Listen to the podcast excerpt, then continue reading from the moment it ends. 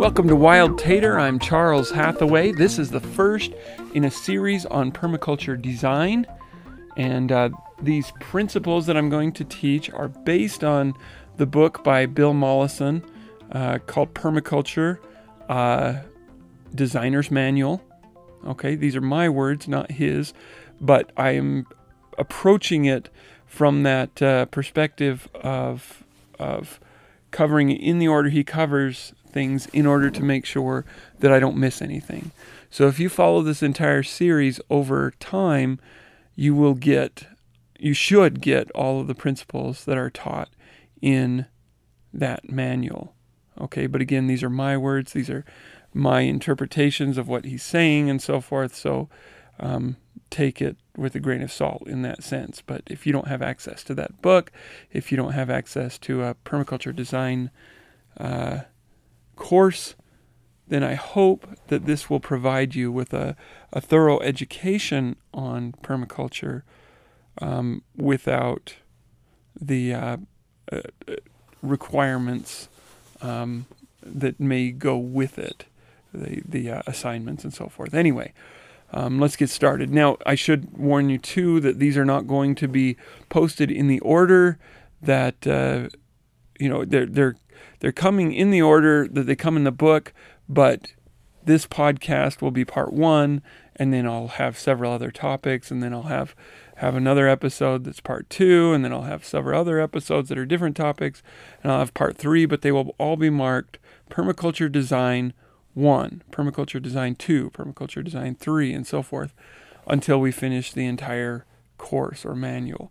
And I'm guessing that that will take at least 100 episodes um, but I don't know. We'll see. So let's get started. Rather than fighting nature, we ought to be working with nature, using tools that nature uses, and assisting nature to do what it does best, which is create natural ecosystems. If we learn to act out of thoughtful, conscious forethought, rather than man made traditions of patterns which are designed only for aesthetics and rigid order, we'll find that everything works together in a harmonious cooperative society. Once we recognize this, we can begin to see that the functions of any member of the system go far beyond its fruit yield. Each member has multiple functions, and it's limited only by our creative ability to recognize the patterns demonstrated by that member. Then, as we use the patterns that we find to coach the members of our system, we can guide the evolution of both those members and the whole system to bring about a greater, more abundant, more robust, and more permanent yield for all. There's a reason that we can't, or there's no reason that we can't meet the needs of both society and the natural earth. In fact, if we're doing things right, the needs of both align perfectly. We're doing ourselves a disservice when we consider ourselves as something separate from nature other than recognizing the fact that we of all creatures are in the best situation to assist in meeting the needs of the planet, its creatures, and its ecosystems. But we're also but we also undermine our potential if we assume that the best thing that we can do for the earth is to leave it alone. As the most creative species on the planet, we have both the opportunity and the function of designing earth systems using the building blocks that nature has laid out for us.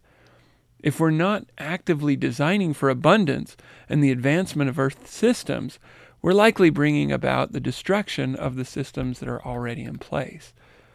But before we can begin the design process, we need to understand those natural building blocks. We need to understand climate and soil and carbon and the hydrological cycles, the effects of land shape and material, the basics of genetics and the science and sociology of plants, animals, and human beings. Basically, we should be seeking to understand how our planet works. and every piece of knowledge that we uh, obtain can inform our design decisions. And while the thought of becoming an expert in every field may be both overwhelming and impossible, we can become at least proficient in our knowledge of those aspects surrounding us individually. Once we start seeing the earth as a whole system with microsystems and micro microsystems will likely begin to understand why humans do things the way they do them. Often it's one or two factors that inform the formation and evolution of massive human systems that meet the needs of a few but disregard the needs of the whole. Any system that benefits only one member of the system, even if that member is the human race, ought to be called into question. Not because the need isn't there, but because the needs of the other members may be neglected. This can be clearly seen in cultural agricultural practices and traditional farming techniques, which are great for producing massive amounts of food fairly inexpe- inexpensively, but uh, absolutely shred the resources of the earth. It can also be seen in our Western culture's obsession with green lawns, a crop of one thing that takes heavy inputs like weekly mowing and constant watering, and it serves little more purpose than providing soft ground and declaring status. So much of what is done in modern society can't be done indefinitely. It can't be sustained indefinitely. So why not change now? Why not develop a system that can both support human populations and provide for the needs of the earth? Monoculture is a term that means growing one crop in a designated area. It's the basic approach of modern agriculture. It also meets the needs of only one member of the Earth's system, which is humans. As a result, much of the settlement, much of settled human lands have been depleted of their natural resources, and we've compensated for the loss of naturally cycling nutrients by using increased amounts of chemical fertilizers. And because monoculture provides a massive warehouse of, of free goods to particular pests, pesticides have to be used. That combined with the many human popul- uh, the many human pollutants in the air, water, and soil have only exacerbated the problems we already have. But we can do so much better. We don't have to waste energy. We don't have to blindly follow society's traditions, and we don't have to put our trust in politics. Leaving our problems in the hands of politicians is just a way of no- ignoring those problems. We need to take responsibility for our own lives. We need to take responsibility for our families. We need to take responsibility for ourselves.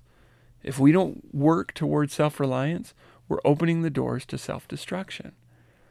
It's our opportunity to provide a better existence for our children and our grandchildren. They don't have to rely on the government if they know how to meet their own needs. They don't need to rely entirely on a corporate entity or help or the help of the economy if they have knowledge and resources to care for themselves, if they know how to provide those needs directly from the earth. In fact, if our families know how to meet their own needs, then regardless of what happens around them, they will be a positive there will be a positive future for them, even a prosperous one. And with that, I'm Charles Hathaway.